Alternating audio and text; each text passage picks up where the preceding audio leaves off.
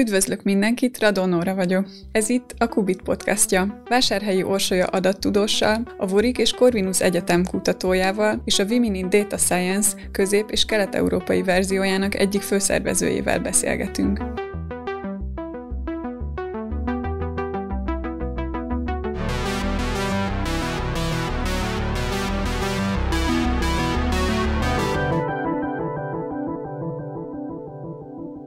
Data science, data scientist kifejezéseket állítólag 2008-ban használták először, és hogy azóta elképesztően megnőtt az adattudósok, az adattudomány iránti igény. Az amerikai munkaügyi statisztikai hivatal szerint például 2026-ig 28%-os növekedésre számítanak az adattudomány terén. Értelmezésük szerint a következő pár évben 11,8 millióval több adattudósra lesz szükség csak az Egyesült Államokban. Ha már ennyire felkapott területről van szó, esetleg érdemes lenne az alapoknál kezdeni, mi az az adattudomány, és vajon mi hajtja ennyire a terület népszerűségét? A, mondjuk azt mondom, hogy én adattudós vagyok, ez egy olyan fogalom, ami rengeteg minden tartozik. Tehát, hogy én kezdtem a szakmámat statisztikusként, aztán voltam elemző, aztán voltam big data szakértő, aztán programozó elemző, aztán megjelent ez a data scientist, de voltam data analyst, tehát, hogy amikor azt mondjuk, hogy 11 millió, vagy mennyi pontosan, 11 millió új data scientistre lesz szükség, abban azért azt gondolom, hogy nagyon sokféle terület tartozik. Tehát, hogy szerintem ebben benne van az, aki adatokat elemez mondjuk egy szoftver segítségével, tehát nem feltétlenül ő írja a kódot hozzá, de az is benne van, aki mondjuk az arcfelismerő algoritmust fogja az ember telefonján update és a legújabb változatát kialakítani. Szóval ez egy ilyen nagyon divers dolog, és, és szerintem senki nem tudja, hogy így pontosan mi. Valami nagyon egyszerűen Igazából erre van egy vicc. Egyszer azt mondták, hogy az az adattudós, aki San Franciscóban egy kávézóban ül egy megbukkal, és statisztikákat készít. Tehát, hogy szerintem maximum ez a legközelebbi, de hogy szerintem nagyon tág, és az alapja az, hogy tényleg statisztikai, illetve matematikai módszerekkel különböző méretű adatokból, mert lehet ez nagyon nagy, nagyon kicsi, próbálunk problémákat egy, megérteni, kettő, előrejelezni. Azt hiszem, talán ez a legegyszerűbb. És te hogyan jutottál el erre a területre? Honnan navigáltál ide? Eredetileg nem matematikusnak készültem, hanem mint minden 18 éves lányzó, én is pszichológus akartam lenni, csak nem vettek fel a pszichológia szakra, és ezért társadalmi tanulmányokat kezdtem el tanulni, hogy na majd ott szociálpszichológia nagyon király lesz, én drogosokon fogok segíteni, szóval én teljesen. A második pszichológia óra után rájöttem, hogy ez engem egyáltalán nem érdekel. Mondjuk lehet, hogy az is bennem egy kicsit szárazan volt előadva a tananyag, tehát hogy azért ez, ez biztos benne van. Viszont az, voltak olyan óráim, amik ilyen úgynevezett módszertani órák voltak, ahol elkezdtünk statisztikai dolgokkal leírni társadalmi problémákat. Tehát, hogy és engem az, engem az teljesen magával ragadott, hogy wow, a mateknak amúgy van értelme. Tehát, hogy én egy olyan gimbertem, hogy jó volt a matek, de én, én ott hagytam a matek faktot. Tehát, hogy én nem mentem matek faktra, mert minek az nekem, engem az emberek érdekelnek a társadalomhoz, ez nem kell. És amikor elkezdtünk társadalmi problémákat leírni matematikai módszerekkel, számokkal, megérteni változásokat, akkor mondtam, hogy én ezt akarom csinálni, ez nagyon király. És így mentem utána a statisztika szakra, már azzal a tudattal, hogy, hogy, hogy ez az eszköztár, ez, ez baromi izgalmas, és nagyon jó dolgokat lehet vele csinálni. Plusz én amúgy nagyon szeretem írni, meg, meg ilyen sztorikat elmesélni, és e, ebben tök sokat segített úgymond a statisztika, meg ez a data storytelling, hogy adatokkal el lehet mondani valamit, és így ember közelibbé tenni, és e, e, ez, ezek voltak így, ami elvitt a statisztika irányába. Majd ö, volt egy órám, amit úgy hálózatkutatásnak hívtak, ahol a Barabási Lacinak az első könyvéből pár fejezetet kellett elolvasni. És hát azt a könyvet nyilván, mint egy jó diák, az a vizsga előtti nap elkezdtem elolvasni, viszont elolvastam az egészet aznap éjszaka, és mondtam, hogy hú, hát ez, ez, ez az, ez a nagy cucc, ami engem érdekel, ez nagyon király. És ö, utána a statisztika szak, nem is tudom, első hetében elkezdtem a Barabási Laciék cégében gyakornokoskodni, és akkor ott dolgoztam egyébként három-négy évet, mint hálózatkutató, és akkor még nem volt arról szó, hogy én elmegyek doktori képzésre, meg ilyesmi, mert nagyon élveztem, ez egy tök új terület volt, meg nem is létezett hálózatkutatási doktori képzés, én pedig mindenáron azzal akartam foglalkozni. De aztán lett, és az első, ami Európában lett, az a CEUN lett, és akkor engem az első kohortba felvettek, és ott kezdtem a PhD-met, amit tavaly fejeztem be. A doktori disszertációd az a rejtett diszkrimináció hogyan hat a férfiak és nők sikerességére a technológia terén. Ezt jól tudom? De... Nagyjából igen, igen, röviden e, erről szól Erről esetleg tudnál kicsit bővebben is mesélni? Alapvetően ugye én ezt a hálózatkutatás PhD-t csináltam, de ez egy olyan terület, amilyen nagyon interdisziplináris, tehát tök sokféle tudományterület ö, találkozik. Itt vannak programozók, fizikusok, matematikusok, szociológusok, és ö, ami közös abban, hogy mindannyian ugyanazt az eszköztárt használjuk, és próbálunk nagy adatokat használni ahhoz, hogy megértsünk akár társadalmi, akár természettudományi problémákat. És amivel én foglalkoztam, az alapvetően egy társadalomtudományi probléma, ugye ez a ez alapvetően az a kérdés, hogy, hogy van a tudomány és a technológiai terület, ahol tudjuk, hogy alulreprezentáltak a nők. Ennek van egy csomó társadalmi oka, hogy miért, de azt amúgy nem annyira tudjuk, vagy tudtuk nagyon sokáig mérni hagyományos módszerekkel, mondjuk kérdőívekkel, vagy emberek megkérdezésével, hogy, hogy hogyan történik a diszkrimináció mondjuk olyan területeken, hogy a karrier előre jutásban, és stb. És az az érdekes dolog a nagy adatokban, hogy hogy egy csomó olyan dolgot tudunk tesztelni, ami baromi látens. Tehát, hogy van-e a viselkedés mintájában az embereknek valami olyasmi, ami arra predestinálja őket, hogy mondjuk kevésbé sikeresek legyenek. Van-e olyan, hogy nőies viselkedés, amit mondjuk felismernek az emberek egy közösségben, és ezt büntetik, noha, tehát nem egy direkt diszkriminációról van szó. És én ilyen típusú dolgokat kerestem ö, ö, már meglévő adatokon. Tehát az egy nagyon fontos dolog volt, hogy én nem megkérdezek embereket, hanem mondjuk mondjuk online közösségeknek a kollaborációját vizsgálom, hogy ott hogyan történik meg, hogy nők és férfiak nem dolgoznak együtt, vagy miért nem, vagy miért sikertelenebbek. És ebben hogyan jelenik meg az embereknek a hálózata. Mert a hálózatokban azért rengeteg olyan dolog, a diszkrimináció nagyon jól mérhető, hogy mondjuk a nők csak nőkkel dolgoznak, a férfiak csak férfiakkal, nyilván nagyon leegyszerűsítve, de hogy ezt a hálózati eszköztárt használtam ehhez ha jól tudom, volt ennek egy olyan vetülete is, amivel azt nézted meg, hogy a divers csoportok azok jobb eredményekre jutnak, mint a nem divers csoportok.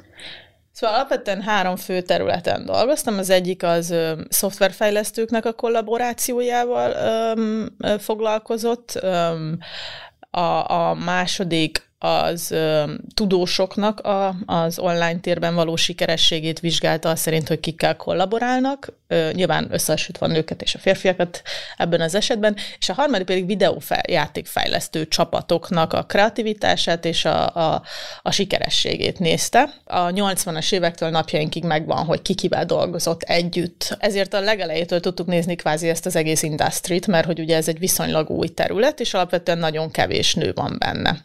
És azt néztük, hogy a csapatoknak az összetétele, hogyan függ össze azzal, hogy mennyire ez innovatív egy játék, tehát hogy mennyire újszerű, ahhoz képest, hogy az előző öt évben lévő játékok milyenek voltak, illetve hogy mennyire sikeres a kritikusok szemében. Mert ugye olyan adatunk nincs, hogy mondjuk mennyi pénzt hozott a játék, meg azok nagyon sokszor függnek attól, hogy milyen a marketing büdzsé, melyik céghez tartozik, stb.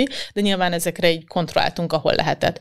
És csináltunk egy két fő mérőszámunk volt, az egyik az úgynevezett diverzitás, ami a sokszínűség, tehát hogy nagyon egyszerűen, amit kb. minden tech cég ma mond, amikor megkérdezik, hogy mennyire sokszínű, hány százalék nő van, vagy latinó, de mi most csak ugye a nőket néztük, a nev, és a másik pedig az inklúzió, amiről egyébként szerintem egyre több szó esik, hogy önmagában az tök sokszor nem elég, hogy én mondjuk felveszek egy csomó nőt, vagy, vagy egy alulreprezentált csoportot egy cégbe, ők attól még nem fognak ott maradni, ha nem olyan a közeg, tehát nem inkluzív, nem befogadó. És az inkluzió egyébként annak ellenére, hogy most tök sokat beszélünk már erről, tudósok, meg, meg HR szakértők, meg úgy mindenki, nem annyira jól meghatározott, nem annyira számszerűsíthető egyelőre. Mert hogy az egy nagyon nehezen számszerűsíthető dolog, mert az egy ilyen egyéni érzés, hogy én úgy érzem, hogy be vagyok-e fogadva. Viszont az inklúziónak van egy olyan szakirodalom, ami hálózatokkal közelíti meg ezt a kérdést, és ha úgy vesszük, az inklúzió az a szegregáció hiánya, tehát hogy az embereknek a hálózatban elfoglalt pozíciából le- lehet számolgatni olyanokat, hogy a nők és a férfiak mennyire vannak befogadva ebbe a közösségbe. És mi azt találtuk, hogy ez a mérőszám, a diverzitás önmagában nem fog jobb kreativitást prediktálni egy csoportnak, de ha az inklúziót is növelem a csoportok között, meg a, meg a diverzitást is, akkor a legkreatívabbak a csoportok. Tehát, hogy ahhoz, hogy kreatív termékeket hozzunk létre, nem elég csak felvennem, nem tudom, 50% nőt, egyébként azok a csapatok a legkevésbé kreatívak, ahol a fele nő a csapatnak, tehát a legmagasabb mondjuk úgy a diverzitás, de nagyon alacsony az inklúzió. Azok a legjobbak, ahol mindkettő van. És akkor ez egy ilyen tök szép, mindenki erre az eredményre vár, mint ember, aki hisz a diverzitásban, de aztán megnéztük a sikerrel való kapcsolatát ugyanennek, és és ez így nulla. Tehát, hogy az inkluzió és a diverzitás semmilyen szempontból nem prediktálta a sikerét ezeknek a csapatoknak. Noha a kreativitás a legfontosabb prediktor, tehát hogy ugye abban megjelenik a diverzitásnak meg az inkluziónak a szerepe, de ez a kettő, a interakciójuk sincs, tehát a kettő együtt nem működik, és a diverzitásnak egy ilyen elképesztő negatív hatása van. És ennek az oka az, feltételezésünk szerint, hogy maga a kultúra, tehát hogy ez egy videójátékfejlesztőkről beszélünk. A kultúra, és mi, mi a siker? Tehát ez is egy nagyon fontos kérdés, hogy mit tekintünk sikernek. Ez a, azok, akik ilyen review-kat írogattak a játékokra, és akkor ott nullától százig pontokat adtak nekik.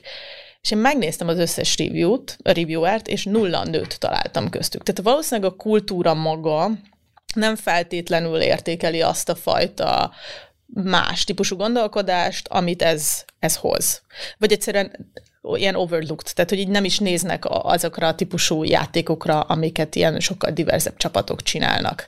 Tehát, hogy ahhoz, hogy a kreativitásból származó egyébként, a kreativitásban megjelenő diverzitás és inklúzió az egyébként így számítson abban, hogy a reviewerek mit gondolnak, ahhoz egy ilyen kulturális változásra is valószínűleg szükség van aminek azért egy fontos limitáció, hogy ezek az adatok ilyen 2015-ig vannak, tehát hogy azóta sok minden változott, úgyhogy majd, majd újra meg kell nézni frissebbeken, de, de szerintem az, az egy teljesen reális dolog, hogy hiába akarunk diverzebb, meg inkluzívabb csapatokat, az nem biztos, hogy meg fog jelenni a sikerben, mert a siker az egy nagyon közösségi koncepció. Tehát, hogyha tényleg a diverzitás jegyében mondjuk nőket vesznek fel egy céghez, az nem biztos, hogy a legjobb stratégia? Szerintem ez egy tök nehéz kérdés, tehát hogy ez egy kicsit a kvóta kérdés is, hogy akkor most akarjuk, hogy legyen-e a politikusok x százaléka nő, vagy ne. Ez, ez egy hasonló kérdés ebből a szempontból. Alapvetően ugye az a policy, ahol van úgynevezett diversity hiring, vagy ez a sokszínűség jegyében tesznek lépéseket, hogyha van egy felvételi eljárás, akkor ott vannak különböző pontok, ahol én ezt a, ezt a problémát, hogy sokkal kevesebb nő, vagy, vagy, vagy tudom, ilyen lilahajú ember van, vagy, vagy, vagy kékszemű, ezt tudom orvosolni. Ala az első lépés, hogy egy olyan, nem tudom, olyan álláshirdetést csinálok, ami már önmagában nem riasztja el őket. Mert egyébként arról rengeteg kutatás van, hogy vannak olyan szavak, olyan leírások, amik, amik azt fogják mondani, hogy a nők nem fognak jelentkezni. Tehát például, ha van tíz dolog, amit egy cég kér, és én mondjuk nem tudom mind a tizet, akkor én valószínűleg nem fogok jelentkezni, mert szociálisan így vagyok felnevelve egy nő Kelet-Európában, akinek tökéletesnek kell lennie, hogy, hogy merjek jelentkezni. Egy férfi akkor is fog jelentkezni, ha mondjuk csak kettőt vagy négyet tud. De és hát akkor itt már van egy ilyen self-selection, hogy egyszerűen egy kiírtam magam, tehát átírjuk első körben magát az álláshirdetést.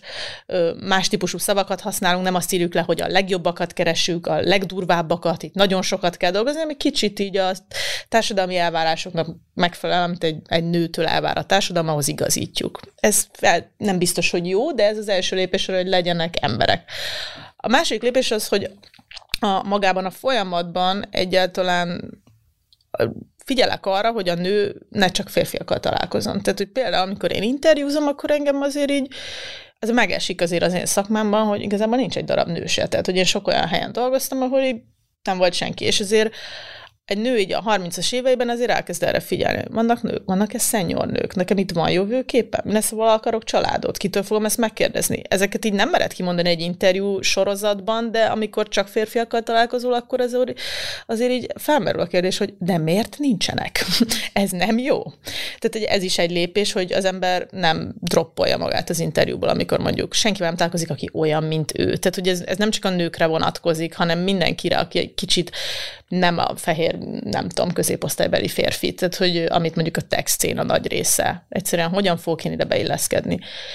És akkor utána jön az a, az a kérdés, hogy amikor a final, tehát a legvégén vagyunk, és van egy nő meg egy férfi, és mindegyik kvalifikált, akkor a cég dönt úgy, hogy a nőt fogom választani, mert mindketten jók. Ebben az esetben nem beszélünk diversity hire-ről. Szerintem ez csak egy döntés a cég részéről, ha van mindkettő tökre kvalifikált. Lehet, hogy a férfi egy kicsit jobb, ezt még én még, azt még el tudom fogadni, hogy lehet, hogy a férfi egy kicsit jobb, de a nő meg, vagy, vagy nem a férfi, hanem a, nem tudom, igen, de a nő meg többet fog hozzáadni a csapathoz, mert utána mondjuk több nő fog jönni például. Erről, erről is vannak eredmények, hogy ha van nő, akkor sokkal több nő fog jönni.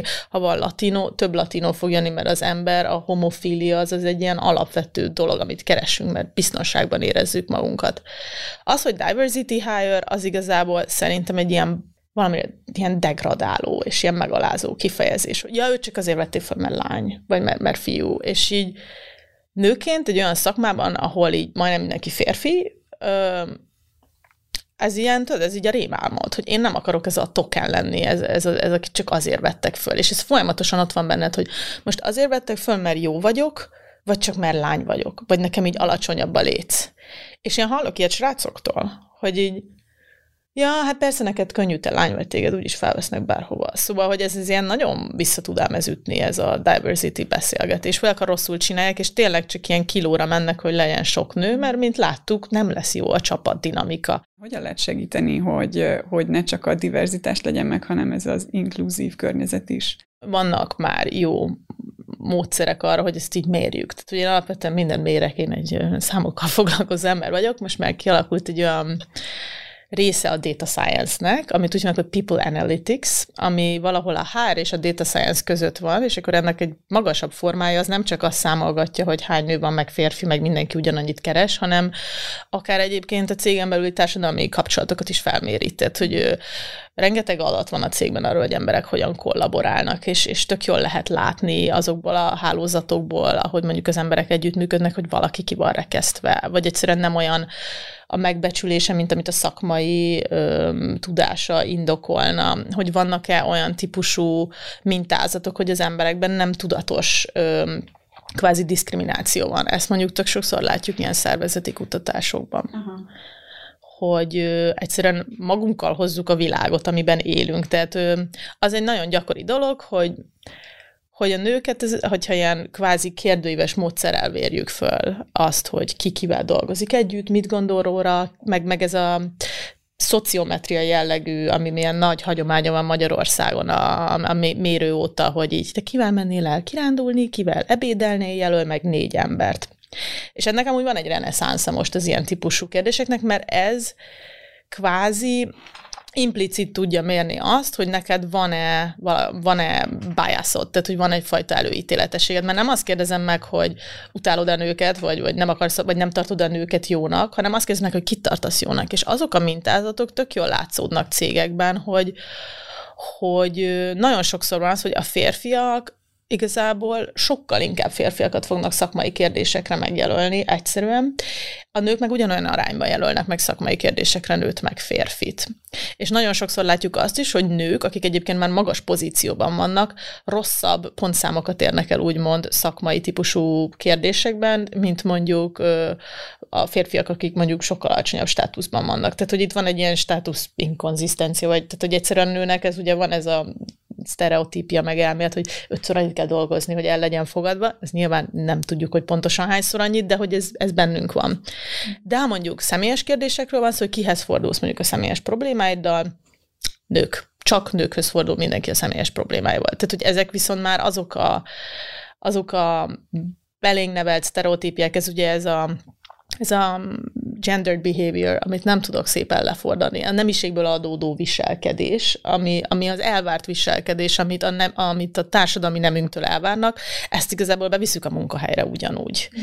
És ez, ez baromira nehéz, tehát, hogy ez egy olyan kérdés, amivel nagyon tudatosnak kell lenni, de amíg amúgy ezt nem látod, tehát, hogy még nem mutatják meg neked, ősz menedzserként egy cégben, hogy ja, a, a, a csajoktól igazából csak személyes tanácsokat kérnek, hiába van, nem tudom, öt PhD-jük, meg baromi okosak, de amúgy a srácok meg szakmailag baromira el vannak ismerve, addig egyszerűen így nem is tudsz ezzel miszkedni, mert fogalmat sincs. Mm.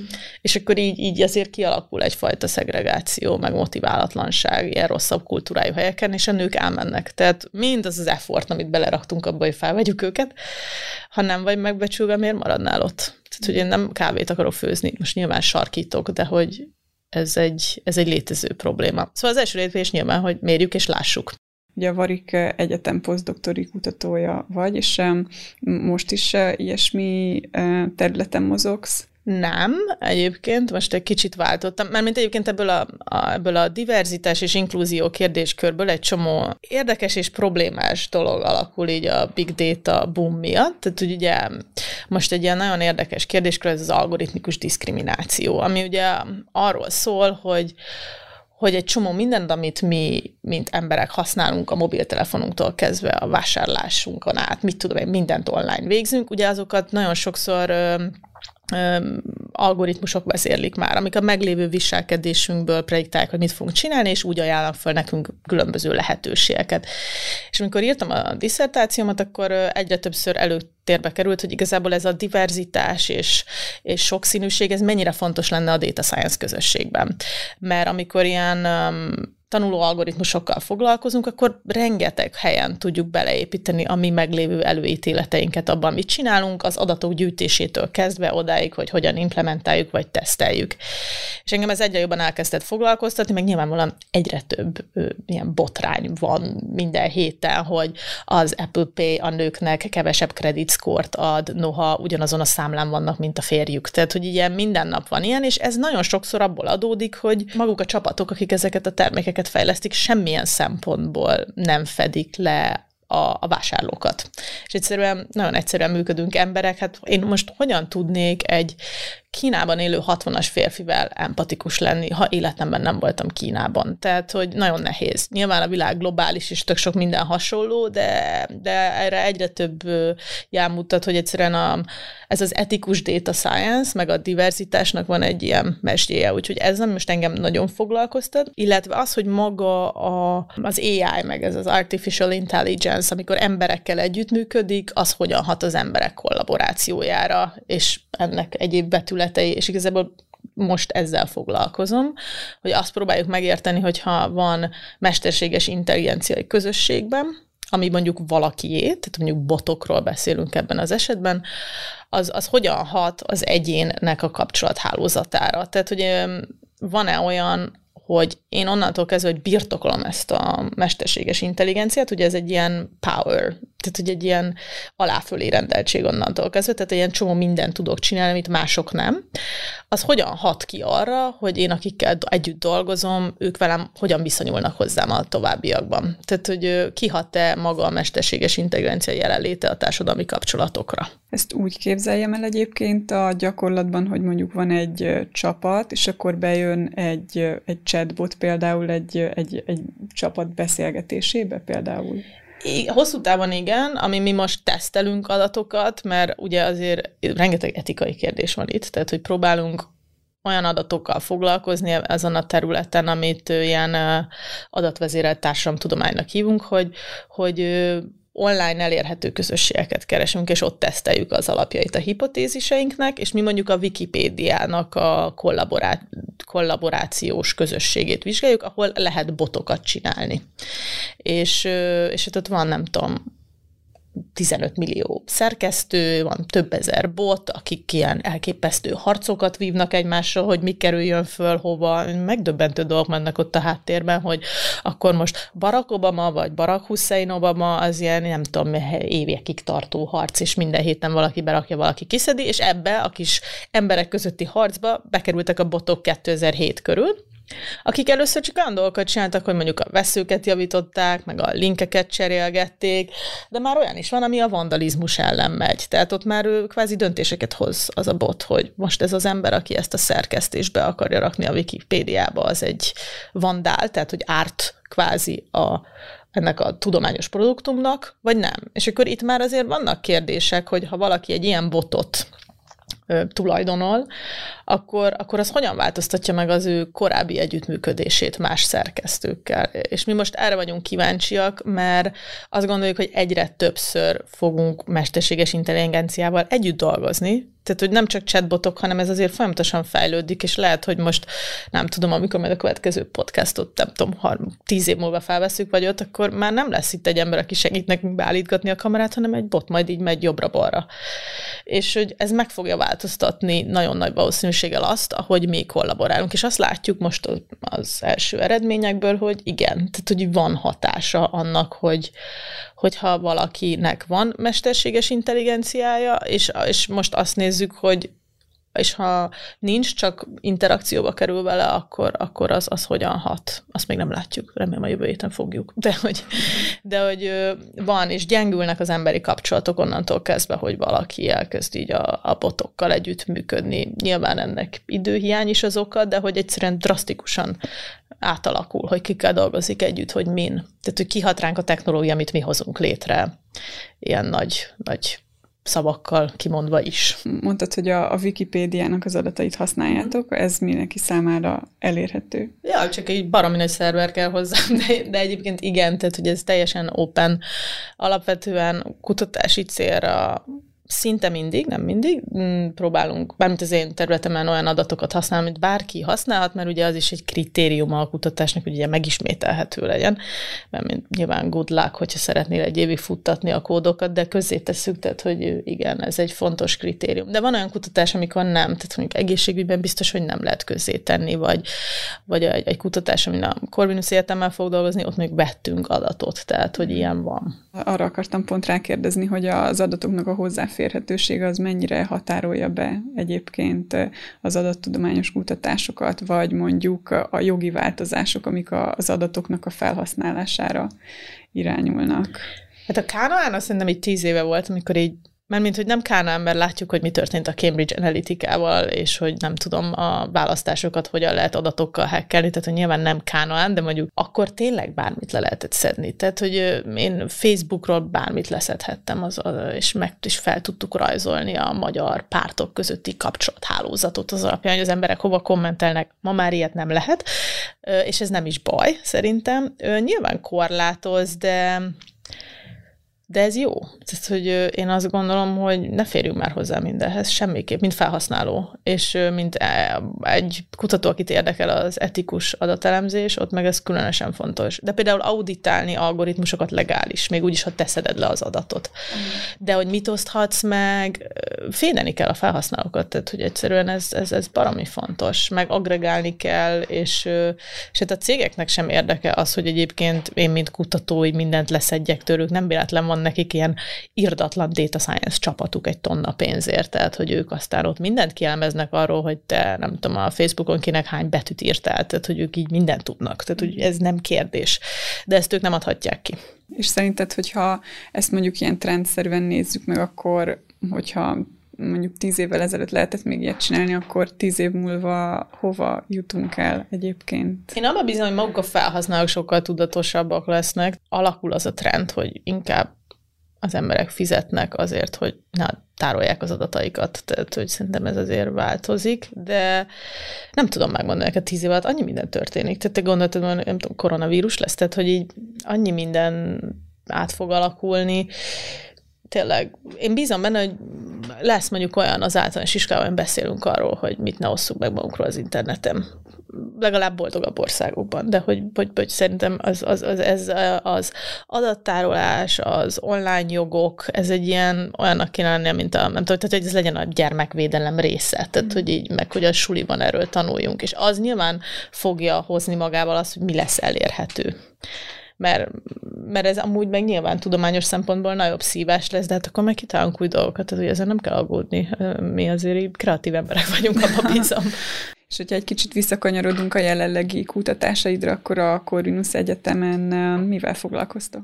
Én egy olyan projektre csatlakoztam, ami, ami igazából arra kíváncsi, hogy az emberek mozgása, az, az hogyan hat ki mondjuk a, a, a nagyon sok különböző dologra, de amit én konkrétan engem érdekel, az az, hogy az emberek mozgásában bekövetkezett változás a koronavírus hatására, tehát hogy nem mentünk be dolgozni, az, az hogyan hat ki a különböző városrészekre, gazdasági szereplőkre, és hogy, hogy azt kéne megérteni, az az a nagy terv, hogy azt fogjuk megérteni, hogy mitől élhető egy városrész, és hogyha mondjuk beüt a klímakatasztrófa, ami már beütött, de hogy úgy még durvábban is teljesen átalakul, ahogy élünk, akkor annak várhatóan milyen hatásai lesznek, és hogyan tudunk mondjuk ilyen reziliens, tehát hogy ilyen, ezt hogy mondjuk szépen, olyan városokat létrehozni, amik, amik tudnak alkalmazkodni ahhoz, hogy mondjuk holnaptól nincsen az, hogy én a kökin átmegyek mindig, mert mondjuk annyira elviselhetetlen az időjárás. Tehát, hogy, és hogy maguk ezek a kis és középvállalkozások, amik egyébként egy városrésznek a legfontos, leg, hogy is mondjam, a legtöbbet adnak ahhoz az élményhez, hogy élhető legyen egy város, az nem a parkoló, meg a szeméttároló, meg a highway, amitől én jól fogom érezni magam, hanem a sarkon lévő kávézó, azok azok, amik nagyon sokat tudnak veszíteni, amikor az emberek már nem mennek be a belvárosba, vagy egyszerűen nem járnak át bizonyos részeken. És mivel a koronavírus az egy ilyen érdekes helyzetet teremt tudományos szempontból, hogy ez egy ilyen olyan experiment, tehát egy ilyen, ilyen olyan kutatási settinget tud csinálni, hogy, hogy tört, megy az élet, valami nagyon durván történik, és utána megint elkezd visszaállni az élet. És ugye ilyet nem tudsz megrendezni, viszont nagyon izgalmas dolgokat lehet látni, ha látjuk, hogy előtte mit csináltak az emberek, meg utána. És ezekből lehet szimulációkat csinálni hosszú távon, miután megértettük, hogy mi történik. Úgyhogy kicsit ez a városi élet, élhetőség vonal az, ami, ami foglalkoztat minket, meg az, hogy, hogy mit lehet majd csinálni a, nem tudom, a, a köki lévő dohánybolttal, amikor majd nem mennek át rajta az emberek, ők miből fognak megélni. Tehát, hogy ez a, ez a típusú ilyen gondolkodás, amit keresünk, de kimondottan abból, hogy hogyan mozognak az emberek a térben. Uh-huh. Úgyhogy ez az új izgalom. De ez, ebben már dolgoztam korábban a Luis Natérával, meg a Deritei Dáviddal, és ott ilyen élhetőségi indexeket számolgattunk Budapestre. A cikk elérhető, bárki olvashatja.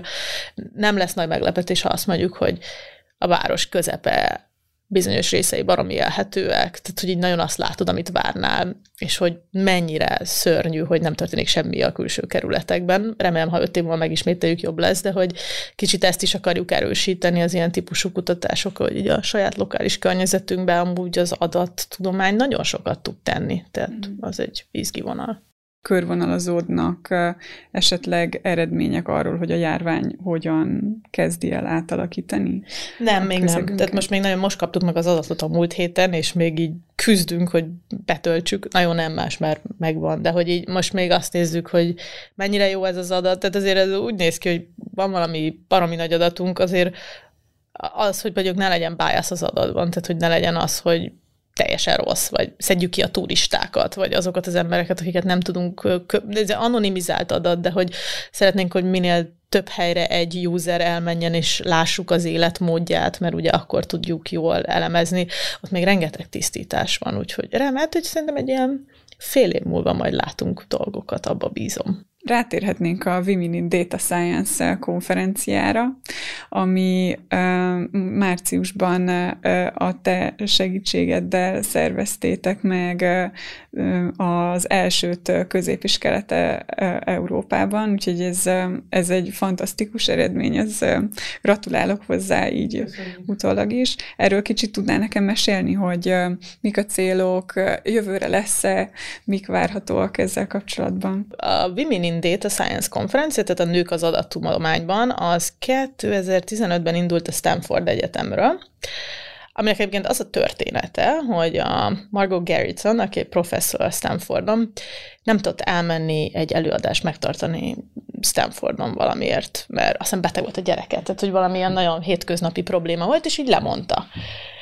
És utána megnézte, hogy kik adtak elő, és így látta, hogy egyetlen női előadó sem szerepelt a Silicon Völgy közepén, a Stanford Egyetemen egy Data Science konferencián, és így bánt a titkás, és ez hogy lehet? Hát te lemondtad. És mondta, hogy nem találtatok, ne szórakozzatok. És hogy teljesen kikészült ezen, hogy, hogy ilyen nincs, tehát hogy rengeteg tehetséges nő van, csak hát itt jön be az a probléma, amit itt sokszor látunk, hogy a vizibilitás. Tehát, hogy egyszerűen nem látunk női tudósokat, nem mennek el annyit, 15-ször visszamondják, tehát, hogy így van egy csomó probléma, és ő azt mondta, hogy oké, okay, ő, ő most ebbe beleáll. És akkor az egyik volt diákjában, aki a Facebooknak volt az egyik ilyen data scientistja, kitálták, hogy egy ilyen revenge konferenciát fognak csinálni, vagy revenge, nem tudom ezt, hogy kell szépen mondani, tehát, hogy így csak nőket fognak meghívni, akik így baromi jók. Tehát, hogy ez nem ilyen az lesz, hogy ülünk a borunkkal és is sírunk, hogy rossz nekünk nőknek, hanem hardcore izé, data science. És akkor ezt megcsinálták novemberben, azt hiszem, egy nap alatt elkeltek a jegyek, teltház, hatalmas siker, beállt mögé a világ összes nagy cége, és mondták, oké, okay, akkor lehet ennél többet. Lehet, hogy itt találunk itt a Stanford körül, mert nyilván ez egy olyan környék, de biztos, hogy ez a világon is van. És akkor megcsinálták ennek az úgynevezett ilyen nagyköveti programját, és lehetett ilyet csinálni mindenhol a világban. És pár éve volt egy, 2015 vagy 6-ban a Corvinuson volt egy, ahol én is előadtam, de nem mindenki volt data scientist, és engem ez roppantul zavart, hogy tök jó, hogy megcsinálták, meg persze, kicsit ilyen izé, savanyú, meg citrom, meg a miénk, de hát nagyon béna volt. És uh, így eldöntöttem, hogy na jó, ha jövőre lehet jelentkezni, akkor ezt megcsinálom jobban, mert hogy így négy HR-essel adtam elő, az ilyen gáz volt. De amúgy tök jó, hogy megcsinálták, mert amúgy livestreamelték Kaliforniát, tehát tök sok jó dolgot is csináltak, de én elégedetlen voltam, mondom, itt sokkal jobb női tudósok vannak ebben az országban. És akkor a Kolta Júli barátnőmnek ezt mondtam, aki az eltén professzor, meg a CEUM Visiting professzor, és akkor megcsináltuk az elsőt két éve Budapesten, a CEUM körülbelül fél óra alatt elfogyott 400 jegy, teltház, elképesztő volt, nagyon jó előadóink voltak, mindenféle korosztályban. Nyilván azért a magyar női data scientist közösség fiatal, tehát hogy ez egy fiatal tudomány, nem fogunk tudni nem is volt célunk, hogy külföldről hozzunk előadókat, tehát hogy mi kimondottan Budapesthez kötődő előadókat kerestünk. Egy, egy lány jött Bécsből, de előtte Pesten volt. Tehát, hogy ez, ez, ez volt így a fő cél, hogy, hogy nem akarunk sztárokat behozni külföldről, vagy legyenek magyarok, vagy éljenek Budapesten, és angolul volt, és ez tök nagy lépés volt szerintem egy csombernek, hogy ott adott először elő angolul, és baromi jól sikerült. És utána csináltunk még egy magyart, az volt az utolsó offline dolog, ami szerintem a koronavírus előtt megtörtént, úgyhogy, de még így is telt ház volt, tehát ilyen döbbenet volt. Persze már így a CEUN így, én takarítónőt még annyit nem láttam így mosni így a kilincseket másodpercenként, tehát hogy ez ilyen március vége volt. És akkor jött a koronavírus, és akkor mi lesz a következő évben. És akkor én voltam kint a Stanfordon, ahol így mesélték, hogy ők azt tervezik, hogy hogy most, hogy így online lesz, még, még előtte már beszélgettek arról, hogy ilyen regionális eventeket kéne csinálni. És akkor felhívtak, hogy beszélgessünk, hogy mit szeretnénk, és hogy ők egy ilyen regionális dolgban kezdtek el gondolkodni, hogy legyen egy ilyen európai, legyen egy ilyen Észak-Amerika, meg Dél-Euró, nem tudom, Dél-Amerika, meg ilyesmi. És akkor mondtam, hogy oké, okay, de hogy, de hogy lehet ilyen kis saját eventeket is csinálni, és akkor mondtam, hogy de én egy közép-kelet-európait akarok, mert szerintem itt ez tök más, mint Nyugat-Európa. Tehát, hogy miekünk más problémáink vannak, mint egy franciának vagy egy németnek. Mert az tökre látszik ebben a Women in Data Science-ban, hogy ez egy ilyen empowering dolog. Tehát, hogy például um, az arab térségben, ez egy ilyen nagyon magas presztízsű event, és nők, akik mondjuk Afganisztánban nem léphettek be a Tudományos Akadémiára előtte, ezen az eventen beléphettek. Mert hogy ott van, hogy Stanford, és ez egy ilyen nagyon sokat ad hozzá, és és, és, és ugyanezt történt Kelet-Szép-Európában is, hogy én így kiírtam, hogy ki akar, és így 8, 7 ország és 8 város csatlakozott be Ausztriától, Bosznián át, Románia, Szerbia, Horvátország, és elképesztően szuper előadók voltak. Tehát és nagyon sokszínűek, nagyon izgalmas területekről, és jól tudnak angolul, izgalmas dolgokat csinálnak, az egészségegytől át a privacy szóval én teljesen le voltam nyűgözve, szóval nekem ez egy hatalmas élmény volt. A szervezőnők meg egyszerűen egy ilyen csodálatos csapat, akik így mind kvázi külföldről hazatértek, és így rakják bele a szívüket, hogy legyen itt jövő, mert hát azért azt látjuk, hogy nagyon kevesen maradnak itt szerinted mit lehetne tenni, hogy többen maradjanak itt? Te egyébként itt itthon tervezel maradni? Hát én most úgy döntöttem, hogy ősztől hazajövök. Ez nagyon nehéz, tehát szerintem vannak jó kutatócsoportok Magyarországon, de hát nyilvánvalóan azért rengeteget kell dolgozni, hogy egy kutatócsoport fennmaradjon, tehát hogy granteket kell beadni, pályázni kell, publikálni kell, és azért van egy ilyen mamut rendszer fölöttünk, ami sajnos nem erre tanított minket, tehát hogy azért jönnek ki úgy PhD hallgatók Magyarországon, akik is soha nem írtak nemzetközi cikket. Szóval, hogy így most már azért ez javul bizonyos helyeken, de azért sok helyen még nem. És uh, nyilván a presztízse is szar az egyetemeknek, soknak. Sikerült elődöznünk már egyet, ami például elég jó volt, uh, és hát a fizetések sem a legjobbak, tehát hogy így, ha ezt így összerakod, akkor meg a politikai helyzet sem a legjobb, tehát hogy elég nehéz, csak az igazán elhivatottak, a kemények maradnak.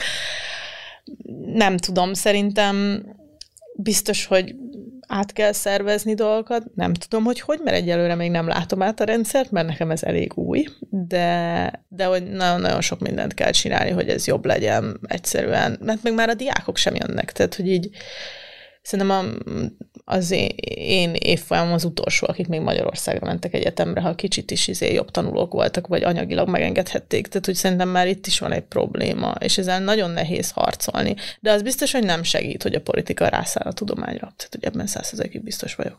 De vannak jó kutatócsoportok, nagyon nemzetközi rangos folyóiratokban írnak, és vannak jó kutatók, csak őket így meg kéne tartani mivel tudnád biztatni a jövő generációt, hogyha mondjuk data science irányba szeretnének elmenni? Hát, hogy hajrá, mert most már annyi mindent el lehet érni online, lehet ilyet tanulni, egyébként a magyar egyetemeken pont akik data science jellegű dolgokkal foglalkoznak, egyébként nemzetközi szinten is jók, mert egyébként ez azért egy látványos dolog, hogy kelet Közép-Európában, vagy mondjuk nem mi Kelet-Európa vagyunk, de ez egy más kérdés, Nyilván nem a humanities meg a szociológia területen alkotnak a legnagyobbat, bár szociológiában vannak jók, de hogy ugye az ilyen természettudományi vonalakon azért még vannak jó kutatóink, mert az amúgy nyelvfüggetlen, olcsóbb, csomó, mondjuk most már azért kellenek szerverek, de hogy alapvetően vannak jó kutatók itt, és lehet tőlük kérdezni, és még van, aki tanít is Magyar Egyetemen, és el lehet menni kutatócsoportokba, aki kutatni akar, aki meg nem, vannak szakok, tehát hogy egy csomó ö, helyen lehet ma Magyarországon data science-t egyetemen tanulni. De egyébként meg szerintem nem kell data science tanulni feltétlenül. Tehát, hogy azt is látom, hogy szerintem azok a legizgalmasabb, akár az industriban, akár a tudományban dolgozó, ilyen adatokkal foglalkozó emberek, akik tök más tanultak, csak felszedték ezeket a skilleket, mert programozni amúgy lehet tanulni, meg a matek sem tehát azért nem mindenki izé, arcfelismerő algoritmusokat ír, tehát hogy így aki elmegy, nem tudom dolgozni a telekomba, az SQL fog írni, és próbálja megérteni, hogy hogyan viselkednek a, a, fel, a vásárlók. És az is tök fontos, de ott mennyivel fontosabb, ha közgazdász vagy, vagy szociológus vagy, vagy ha etikai kérdésekkel fogsz foglalkozni, akkor meg lehet, hogy jobb, ha filozófus voltál. Tehát, hogy azért ezeket a hard skill-eket próbáljuk úgy beállítani, hogy nem lehet megtanulni, meg lehet. Én minden évben tanítok társadalomtudósokat programozni nyári egyetemeken, akiknek nulla, tehát nulla matek tudásuk van, és tök jó dolgokat csinálnak, és baromi jó ötleteik vannak, teljesen máshogy gondolkodnak, úgyhogy neki válaszolsz, amit érdekel, és ezeket amúgy most már fel lehet venni, ezeket a tárgyakat. Például az eltél, azt tudom, hogy a masteren bárki felvehet egy ilyen egyéves computer science extra képzést. Tehát, hogy ezt az egyetemek is már elkezdték felismerni, szóval nem kell feltétlenül mindenkinek izé, statisztika szakra menni szerintem. Tehát, hogy ez nem, nem ez a, szerintem nem ez az út. Engem általában kifejezetten érdekelnek az egészségügyi témák, és um, most um, a járványjal és a járványkezeléssel is sokat foglalkoztam. Mm, nem tudom, hogy biztosan data science szempontból is nagyon érdekes dolgok történnek. Említetted is ezt a kutatást, amit most, most kezdtetek a Corvinuson, uh-huh. és kifejezetten a járványjal is foglalkoztál egyébként. Szerintem tavaly áprilisban minden kutató foglalkozott a járványjal a világon ha éppen nem volt négy gyerek, aki a fején ugrált otthon, mert azért ezt is látjuk, hogy például a nők, akik a járvány miatt kicsit kiestek a tudományos pixisből, de igen, tehát hogy Magyarországon is megalakult egy ilyen adatelemző csoport márciusban, a, ami a, azt próbálta megérteni, hogy hogyan fog terjedni a járvány. Tehát ezt, a, ezt, a, ezt az R4-zetet, ezt már biztos mindenki hallotta, ezt a számot. Vagy R0, bocsánat, na, már ennyire izé, túl, túl, túl pörgetem ezt. Tehát ez az R0, ezt már szerintem mindenki hallotta, de ehhez adat kell. Tehát, hogy ezt nem lehet így megmondani, hogy most milyen lesz a reprodukciós szám. És, és akkor ez, mivel ugye van egy csomó olyan adatkezelési issue, ugye vannak ezek az olyan módszerek, hogy az emberek mobilját követik, hogy merre mozognak, mert ugye alapvetően arra kíváncsi az epidemiológus, hogy hány emberrel fogsz találkozni te, és akkor ezeket agregálják, és úgynevezett kontaktmátrixokat csinálnak, hogy a bizonyos életkor csoportok más életkor csoportokkal hányszor találkoznak, és körül ezekből számolják ki. Azhoz a részéhez nem értek, de hogy ezek a mátrixok rétlejöjjenek, itt kialakult a Szegedi Egyetem, a CEU, meg, a, meg azt hiszem az ELTE közreműködésével egy ilyen úgynevezett kérdőív, aminek az neve, MASK, ami ez a Magyar Adatszolgáltató kérdőív, ami a covid.shed.hu oldalon elérhető, és a mai napig bárki kitöltheti. Ez teljesen anonim, és ebből agregált adatok keletkeznek arra vonatkozóan, hogy ki milyen korosztályban hány emberrel találkozott, átesette már a Covidon, és hogy korábban ugye még ez volt a kérdés, ma már inkább az, hogy be van-e oltva, stb. És akkor ezekből tudnak valószínűségeket számolni, meg eloszlásokat az epidemiológusok. De ezt a kérdőjét fel kellett venni, ezt normális emberi formába kellett hozni, és mivel ez egy online adatfelvétel, ami tök anonim, nyilvánvalóan semmilyen szempontból nem reprezentatív. Tehát, hogy ezt ki kellett egészíteni egy telefonos kérdőivel, és ezt ki kell tanulni, hogy hogy lehet besúlyozni, hogy egyébként használható legyen. Úgyhogy én ebben a részében vettem részt ennek, de amúgy még most is megy az adatgyűjtés, úgyhogy bárki, aki épp unatkozik, az mindenképp menjen föl a covid.shed.hu címre, és töltse ki a maszk kérdőívet, mert nem vagyunk túl optimisták, és azért kicsit félünk attól, hogy itt még lesz egy negyedik járvány, úgy tudom, és hogy vagy hullám, úgyhogy amellett, hogy neki oltsa be magát, töltse ki ezt is, tehát hogy ez szerintem tök fontos. Szóval ezen a részén dolgoztunk, és ebben az volt az érdekes, hogy ebben fizikusok, epidemiológusok, meg szociológusok dolgoztak együtt, ezért egy csomó olyan társadalmi kérdést is bele kellett rakni, meg az, hogy mi befolyásolja azt, hogy hogyan tudjuk súlyozni az adatokat. Én ezen dolgoztam egy csomót, és akkor most így ebből lesz majd egy cikk is remélhetőleg, meg már beadtuk, mert csak várjuk, hogy elbírálják, de, de igazából az nagyon fontos lenne, hogy jó minőségű adatok legyenek.